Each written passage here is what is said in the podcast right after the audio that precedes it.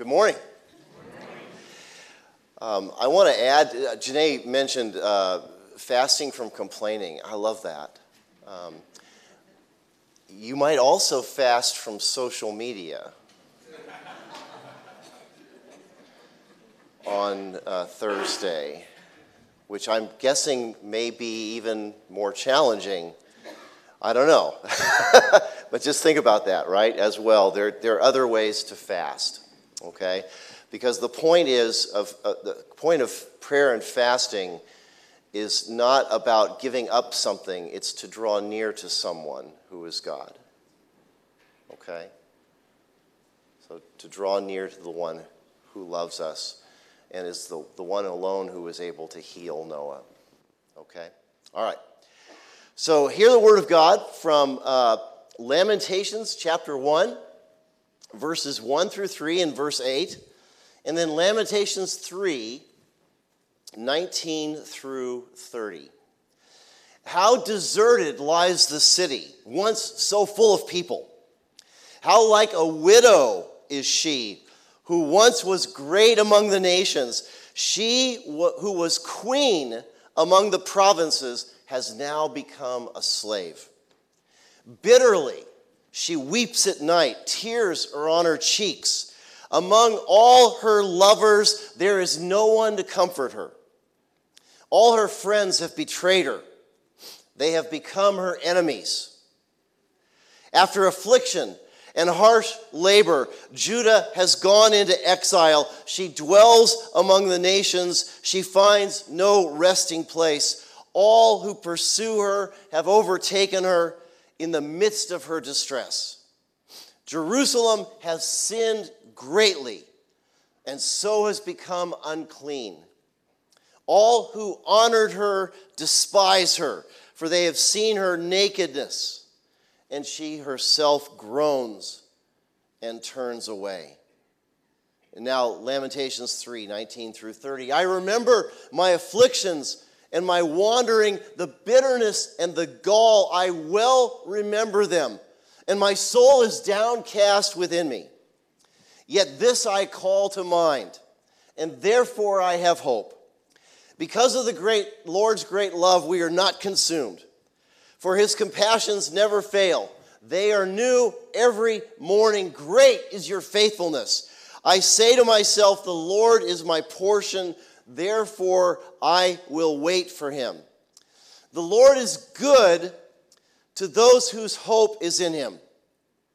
To the one who seeks him, it is good to wait quietly for the salvation of the, the Lord. It is good for a man to bear the yoke while he is young.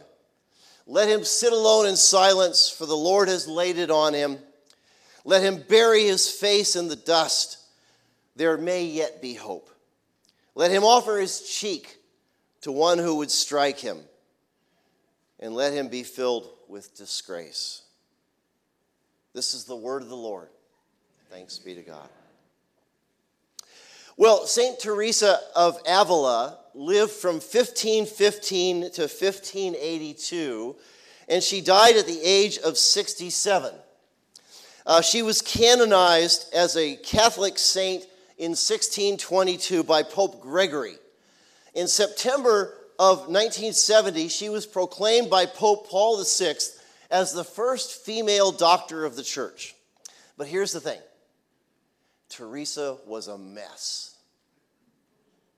She liked to be flattered. Uh, she liked that a lot. she was, she was likable, right? And she liked to be liked. Earlier, earlier in her life, she was all about boys and clothes. She struggled to pray.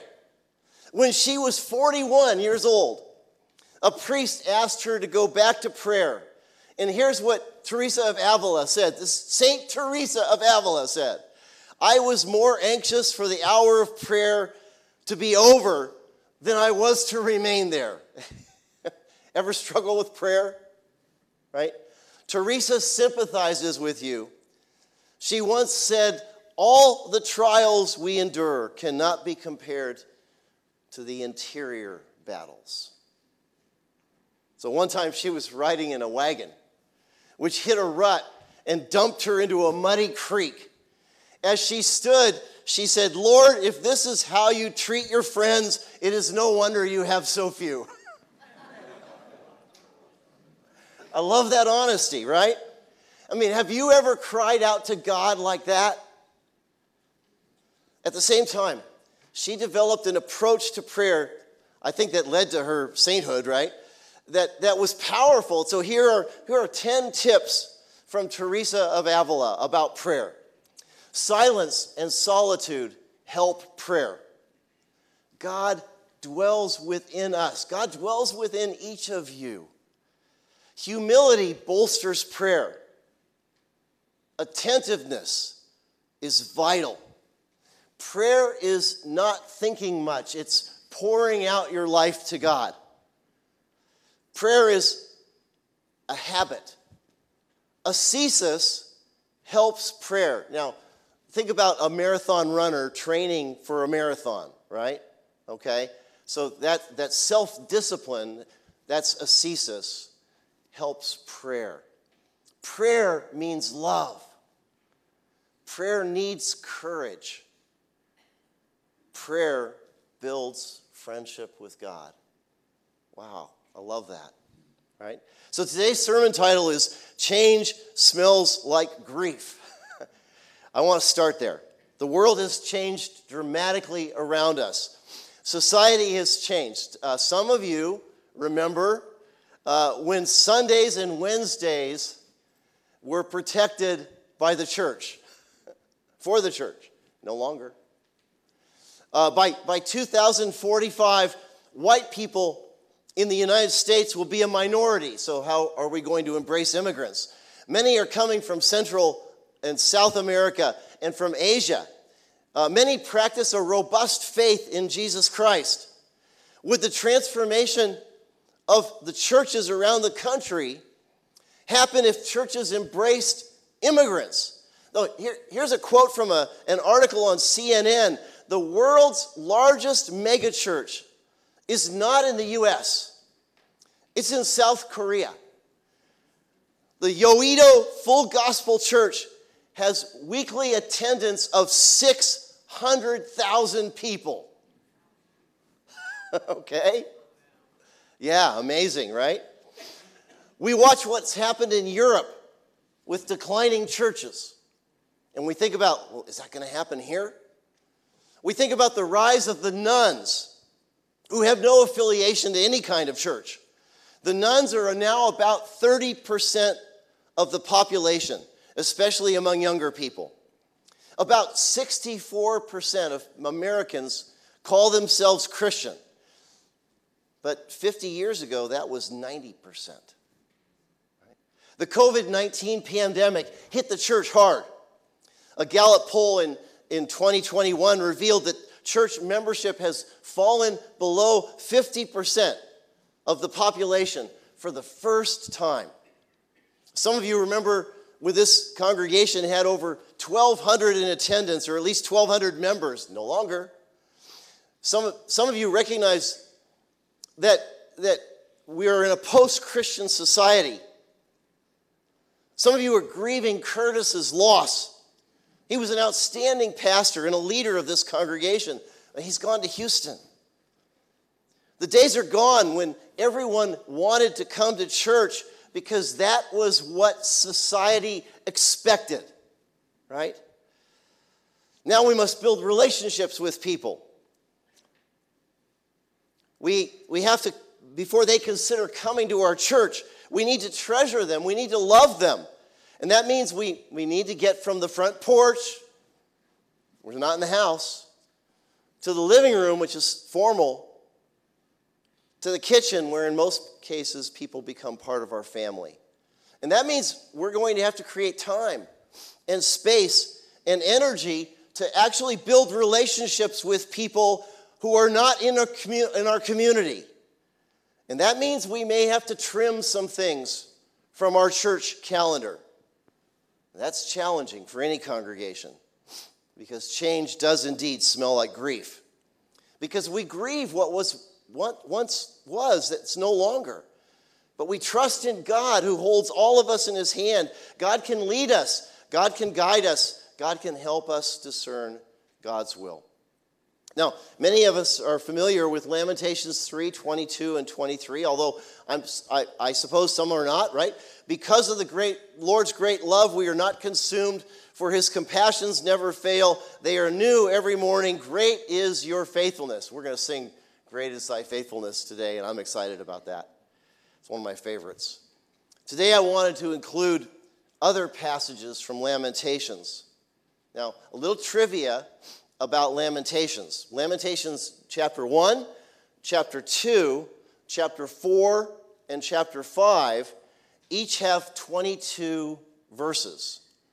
Each verse begins with a letter of the Hebrew alphabet Aleph, Bet, Gimel, Daleth, etc. Chapter 3 has 66 uh, verses, and each stanza begins with a letter of the Hebrew alphabet. We see this in several Psalms in the Old Testament as well Psalms 9, 10, 25, 34, 37, 111, 112, 119, 145. Now that's trivia, but I don't want you to miss that Lamentations was written as a lament. Yes, we celebrate that because of God's great love, we are not consumed. We celebrate that His compassions never fail. We celebrate that God's compassions are new every morning. We celebrate God's faithfulness. But don't miss this. Lamentations was written as a lament. I have several Jewish friends, and they, have, they seem to be able to have an argument with God and still believe in God. I think Protestants, in particular of evangelical traditions, struggle to do that. We come to church, we say, everything's fine, right? I'm fine. I'm great. I'm awesome. I've never been better. At the same time, we may be hiding deep wounds. Did you know that two thirds of the Psalms are also laments? Now, think about verses like these Psalm 137, verse 1. By the rivers of Babylon, we sat and wept when we remembered Zion. I mean, the, the, the, people who'd been exiled to Babylon are weeping as they remember their exile and the glories of Zion and the temple, which have now been destroyed. Psalm 137, verses 8 and 9 say these words Daughter Babylon, doomed to destruction, happy is the one who repays you according to what you have done to us. Happy is the one who seizes your infants and dashes them against the rocks. Well, that's bright. Psalm 137, 8 and 9 is what's called an imprecatory psalm. The author wishes evil even on the little children of Babylon. An imprecation is a, uh, is a curse, a wish to do someone ill. The writer of Psalm 137 wishes to bash the heads of the infants of Babylon against the rocks. My guess is that you have been there sometime in your life. You've wished someone ill.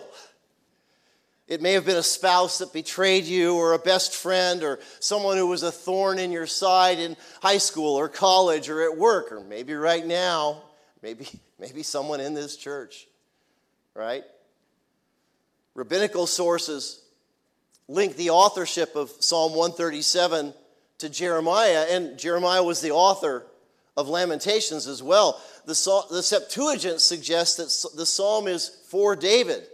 But that starts to get down in the weeds, right? It misses the point of the psalm. Psalms 7, 35, 55, 58, 59, 69, 79, 109, 137, and 139 all contain imprecations. What's happening there?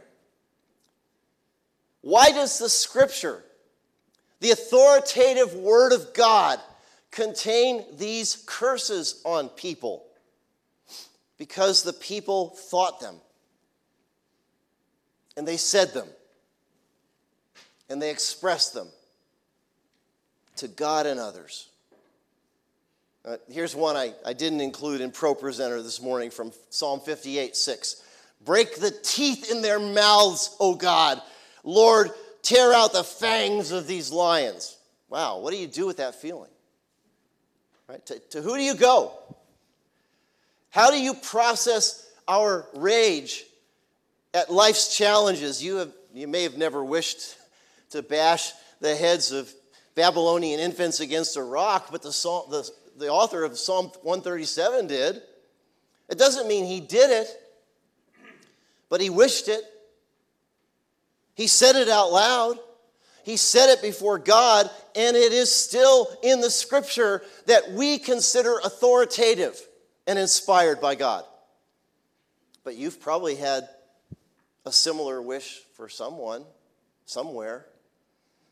You know, again, how do we get to the place of believing in God as our Jewish friends do, but having an argument with God? That's so difficult for us. This is more than a matter of perspective, this is a matter of faith. Do we have a strong enough relationship with the God who saved us through Jesus Christ? Can we ride out the storms of life?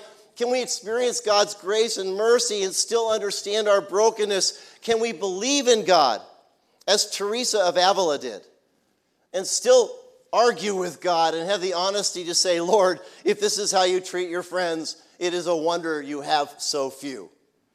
I know this from Jude 1 24 and 25, and this will be our benediction this morning. To him who is able to keep you from stumbling and to present you before his glorious presence without fault and with great joy, to the only God our Savior, be glory, majesty, and power and authority through Jesus Christ our Lord, before all ages, now and forevermore. Amen. At the same time, if a blow comes to your life, a significant blow, a life threatening blow, or threatening the life of someone you know and love, will you and I stand in God's grace? Now, consider Psalm 88. All 18 verses, okay? A psalm, a song, the psalm, a psalm of the sons of Korah for the director of music according to Mahalath Leannoth, a maskil of Heman the Ezrahite. Lord, you are the God who saves me. Day and night I cry out to you. May my prayer come before you. Turn your ear to my cry. I am overwhelmed with troubles. My life draws near to death. I am counted among those who go down to the pit. I am like one without strength. I am set apart for the dead, like the slain who lie in the grave, whom you remember no more, when, who are cut off from your care. You have put me in the lowest pit, in the darkest depths. Your wrath lies heavily on me. You have overwhelmed me with all your waves. You have taken from me my closest friends and have made me repulsive to them. I am confined and cannot escape. My eyes are dim with grief. I call to you, Lord, every day. I spread my hands out to you. Do you show your wonders to the dead? Do their spirits rise up and praise you? Is your love declared in the grave, your faithfulness in destruction? Are your wonders known in the place of darkness, or your righteous deeds in the land of oblivion? But I cry to you for help, Lord. In the morning, my prayer comes before you. Why, Lord, do you reject me and hide your face from me? From my youth, I have suffered and been close to death. I have borne your terrors and am in despair. Your wrath has swept over me. Your terrors have destroyed me all day long. They surround me like a flood. They have completely engulfed me. You have taken from me friend and neighbor. Darkness is my closest friend. That was bright and hopeful. I think uh, some scholars of the book of Psalms suggest that Psalm 88 is the most depressing psalm. But again, you and I have been there. I remember a member of, of the, uh, the church in Lee's Summit when I was there for 23 years who left an, an angry voicemail slamming me and challenging every aspect of my ministry to the church. My two kids, Chris was in the fifth grade and Emily was in the eighth grade. They heard that voicemail before I did. That individual has died. And I've tried to do the work of forgiveness, but I wish I could have had a conversation with him face to face. I was a, a volunteer police chaplain with the Lee's Summit Police Department uh, for 21 years. Um, Caleb Horner uh, was married to Misty Horner. And uh, Caleb had this, he, he didn't believe in any kind of pharmaceutical uh, intervention uh, he didn't believe in doctor's care. It, it, was, it was kind of an interesting, uh, weird expression of Christianity, almost like Christian scientist. He, so, so when, when Misty was pregnant, they did no well baby checkups. They did no checkups of any kind. Um, basically, what ended up happening was when she uh, got uh, got, came near the time of birth, he did an, an at home episiotomy, and the baby died. And then two weeks later, Misty died of sepsis. I know a woman who was paraded before her Assembly of God congregation for wearing provocative clothing. Her father had demanded that she wear the clothing he was sexually abusing his daughter. But the congregation didn't discipline him because they didn't know. You know, you've certainly been there at some point in your life.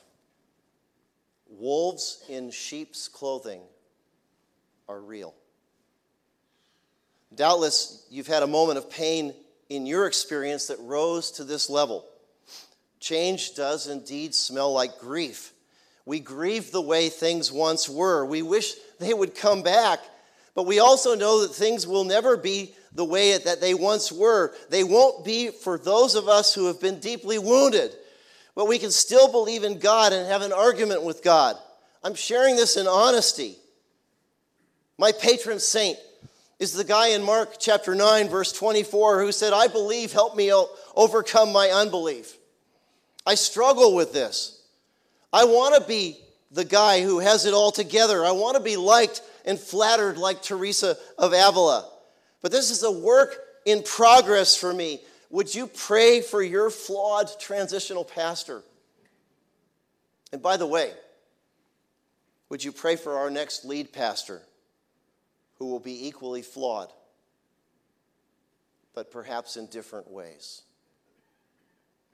Look at Psalm 88 verses 1 and 13. Lord, you are the God who saves me.